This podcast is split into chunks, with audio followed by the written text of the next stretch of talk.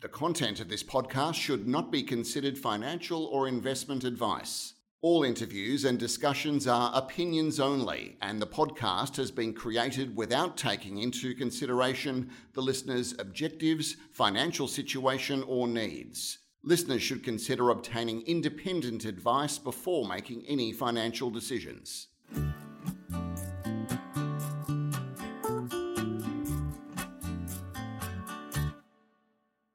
Welcome to this edition of Stockhead's Wildcatter Report. Today, uh, we're delighted to have Sue Thomas from Fitzroy River Corporation. Now, uh, this is an interesting company because it's basically a royalty company. It's not an operator of projects, it's an investment company and a royalty operator. And Sue Thomas is the director of this company and its largest shareholder. Welcome to the podcast, Sue. Thank you, Peter. Yeah, you're right. Fitzroy is a royalty company. And to understand a royalty company, I guess it's good to have a basic understanding of the royalty model. So, most importantly, Fitzroy has no exposure to exploration or capital costs. We've got strong exposure to production rate and commodity prices. The royalties are enduring and attached to permits despite changing landscape of operators in each basin or tenement. And at the moment, we've got strong cash flow and low corporate cost. So the uh, royalties that Fitzroy has at the moment that are uh, generating revenue come from uh, oil and gas. That's correct. That's correct. And and where are those uh, producing assets now? So at the moment, we've got two royalties on which we receive income. The first is the Weeks royalty, which we've just purchased 100% of as a result of the acquisition of Royalco. Last year, Royalco earned 800,000 from the Weeks royalty. And the second asset that we receive income from is the Buru royalty. And last year, we earned over $300,000 from that royalty.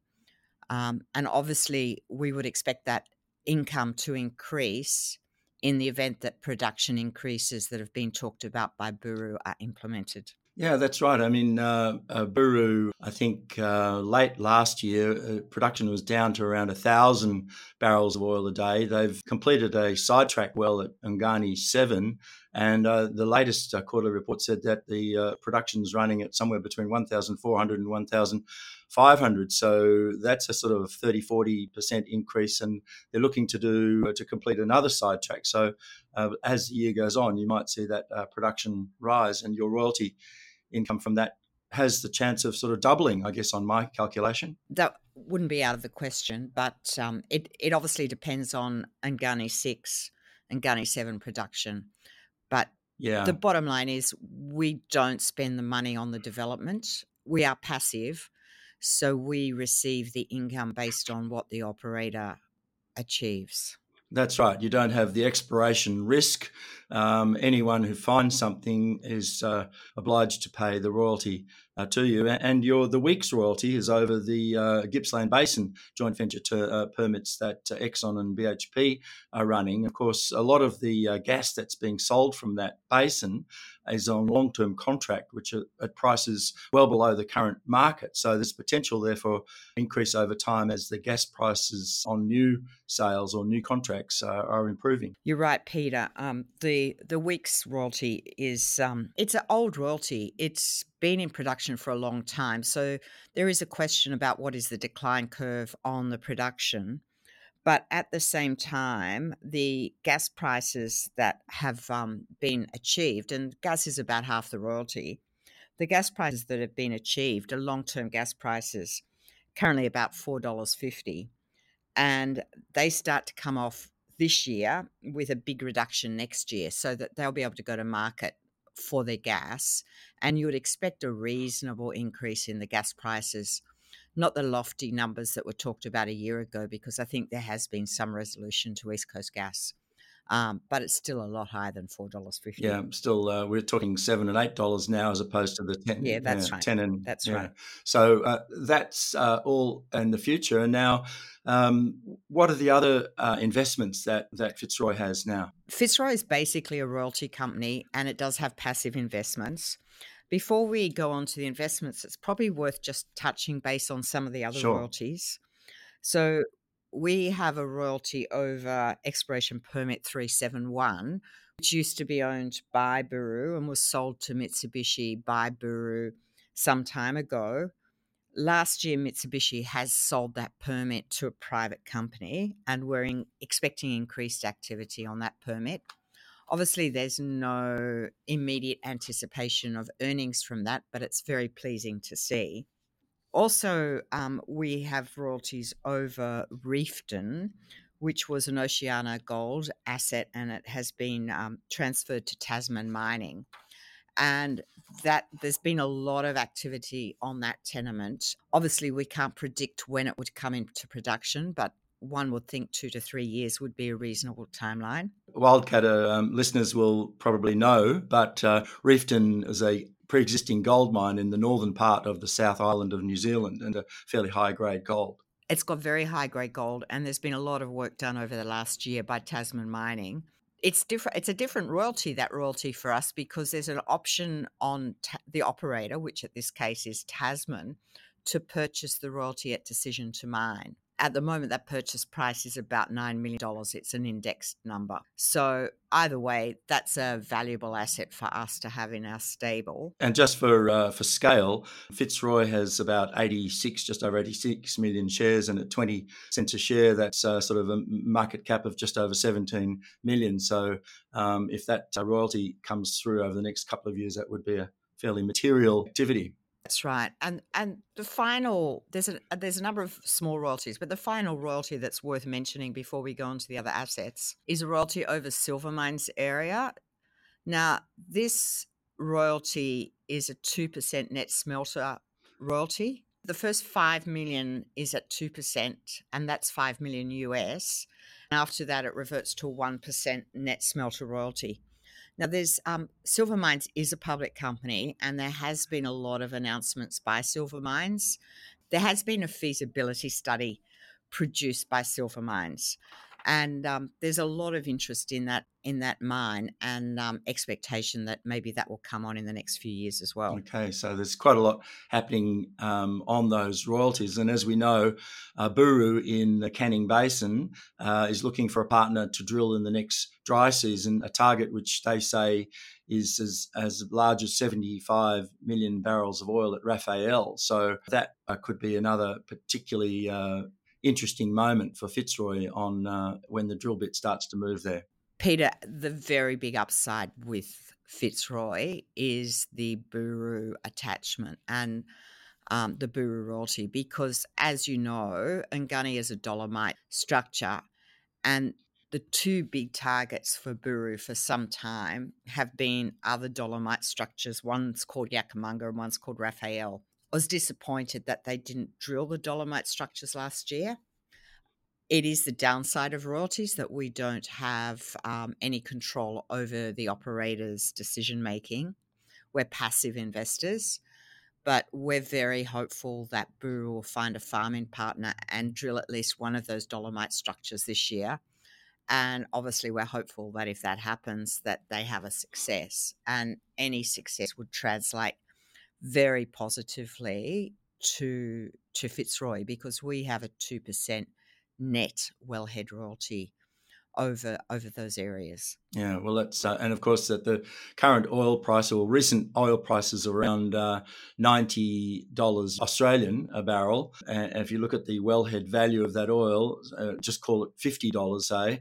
Um, it's roughly about a dollar. It works out in, in terms of the royalties that you've been getting somewhere between uh, ninety cents and a dollar ten a barrel, depending on the uh, on the oil price on day. That's right. So uh, that's uh, quite an exciting uh, future. And I think uh, Buru, to their credit, I mean, they've always, as you say, uh, outlined these uh, Yakkamunga and Rafael targets. But unfortunately, they had joint venture partners who had who were actually, you know, writing the checks, and they preferred to drill something else. So it was a bit frustrating, I think, for Buru at the time. So hopefully, they can get a, a funding partner now that sees the virtue of drilling those dolomite targets. I agree, Peter. Okay. And so uh, I think we might move back to that, but in order to cover the other assets, we, we could perhaps talk about your uh, fairly substantial shareholding in Byron Energy. You're right, Peter. We've got some liquid assets within the company. We've got um, about $5.5 million in liquid assets at the current time. Most of that value um, is in Byron shares. Byron's been a very interesting company, and we invested when they were raising money a few years ago and have done very well off the back of that investment. We like the processes that Byron undertakes. Um, they use something called reverse seismic technology.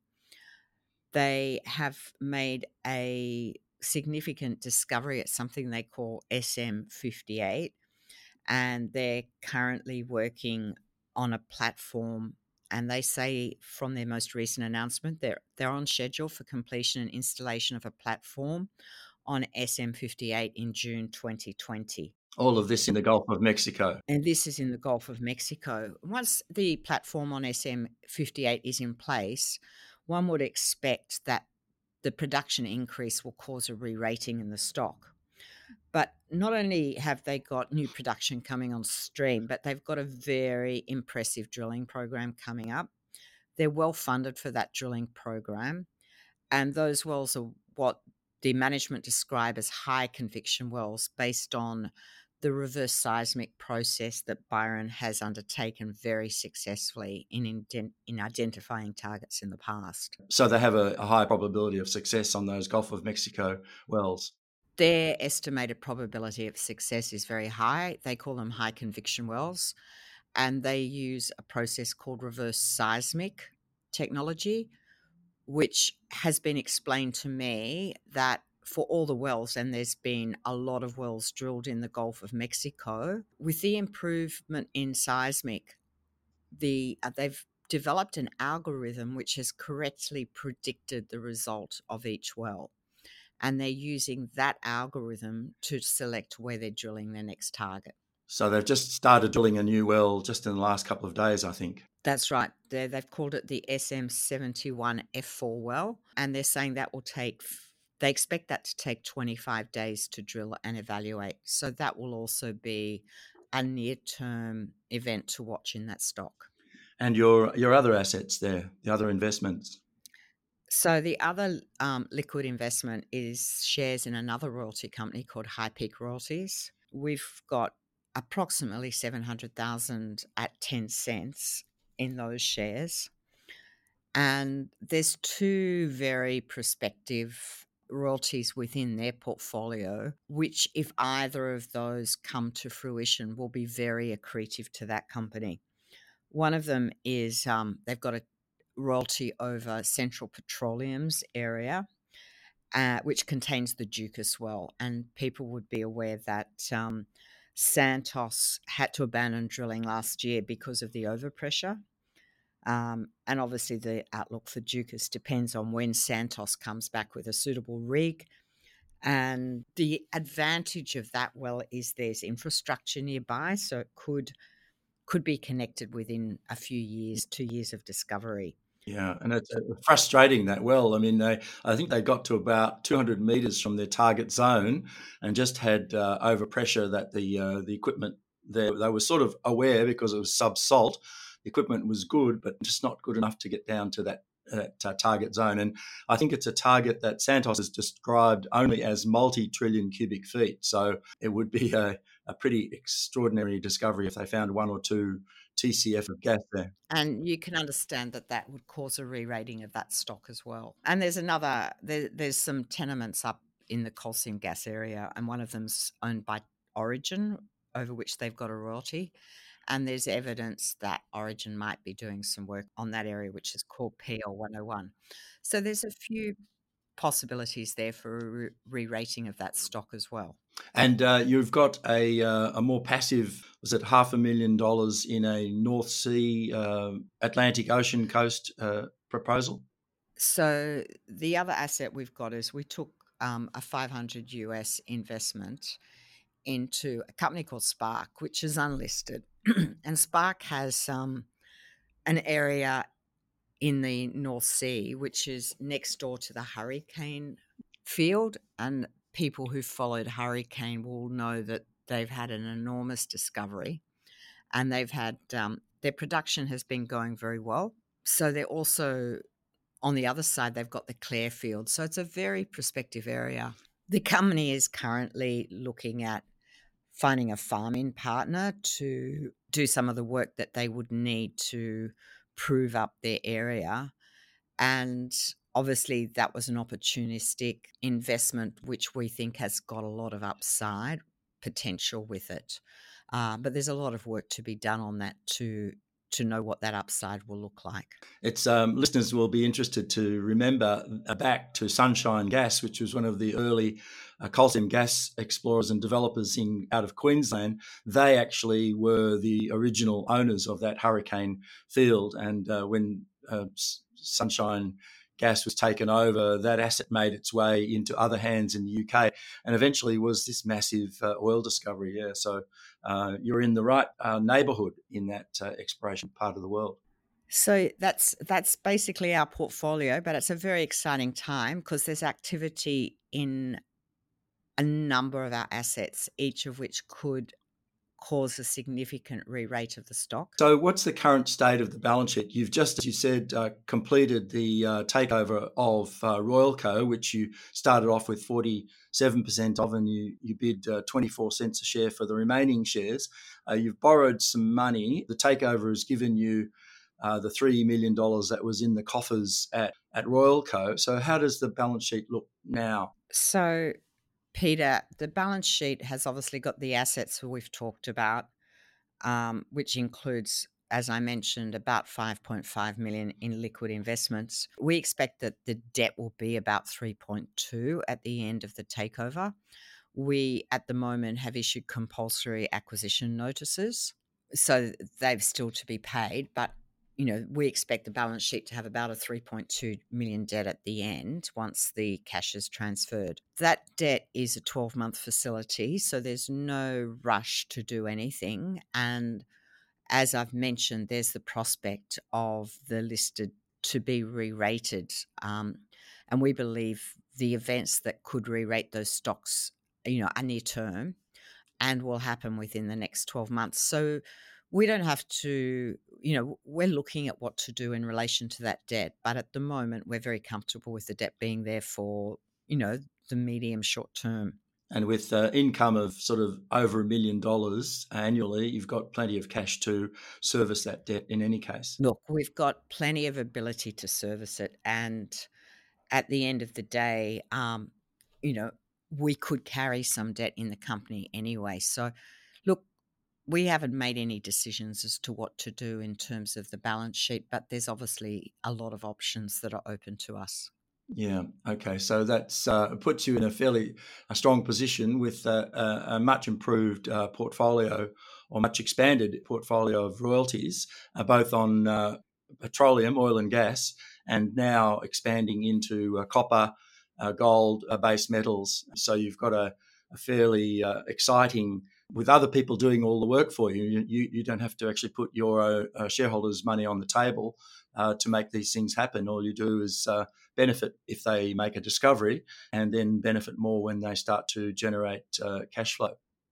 That's exactly correct, Peter. I, I have a big smile about, you know, we just sit back, but it's it's quite true. We we have a, a low, you know, it, it's it's an relatively easy company to manage. And, you know, having acquired Royalco means we can strip a lot of costs out because we'll only have two we'll only have one company to manage rather than two companies. So a lot of costs will come out as a result of that acquisition. The uh, listener, uh, Sue, would also be interested in your uh, background. Briefly, you started off as a lawyer based in Sydney and then moved into the uh, financial services uh, industry before you know, moving into these investment roles. You're right, Peter. I started my life as a lawyer and I set up a fintech company, one of the earlier fintech companies. And after I sold that, I became an investor. And my interest in Fitzroy was that I thought Fitzroy was a very good arbitrage to Buru at the time that I bought the shares. Yeah. Uh, because obviously um, a royalty company is worth a percentage of the company that's going to pay it the royalty. And we've had a bit of fun in selling some assets. It had some European assets. We sold those and we've used that money to invest which is the reason we've been able to buy weeks and the reason that you know we've got all these other investments that we've talked about on the balance sheet. So it's been it's been a good period. It's worthwhile remembering that, of course, uh, Buru has uh, put out some fairly eye-watering numbers in terms of the prospective gas and oil in the Canning Basin, and they've already uh, proved up in the sort of contingent. Uh, you talked about the EP 371. There's been uh, two or three wells drilled there where they've had gas flow to the surface, and, and whilst it's fairly remote, um, the targets there are for multiple trillion cubic feet of gas. And further to the um, west, closer to uh, the coast, uh, there's there's the Ungani uh, sort of uh, Yulleroo, sorry, um, gas and uh, condensate field, which also has significant um, potential for conventional gas. So there's no shortage of exploration targets outside of uh, the sort of Ungani, which is about a 10 million barrel oil field, producing, as we said, about 1,500, 1,400 barrels of oil a day. So I think, yeah, there is a lot of leverage to exploration success by uh, Buru and its uh, and its partners going forward. I think there's always that leverage. You know, the last five or six years, I don't know, six or seven years maybe, has shown us that it's hard country up there. It's very exciting that another company has come in to take over that 371. And it will be very exciting if we see the dolomite structures drilled this year. So, fingers crossed. And obviously, I wish those operators all the best because we ride on their coattails. Okay, well, Sue, thanks for coming in and talking to Wildcatter today. And uh, I think it's going to be an interesting two or three months with drilling both in the Gulf of Mexico and uh, by Byron, and also the upcoming uh, dry season in the sort of north of Western Australia. Uh, we're going to see some more activity there on those uh, those oil and gas uh, targets by uh, Buru and its partners. So thanks once again for speaking to us today on the Wildcat podcast. And thank you, Peter.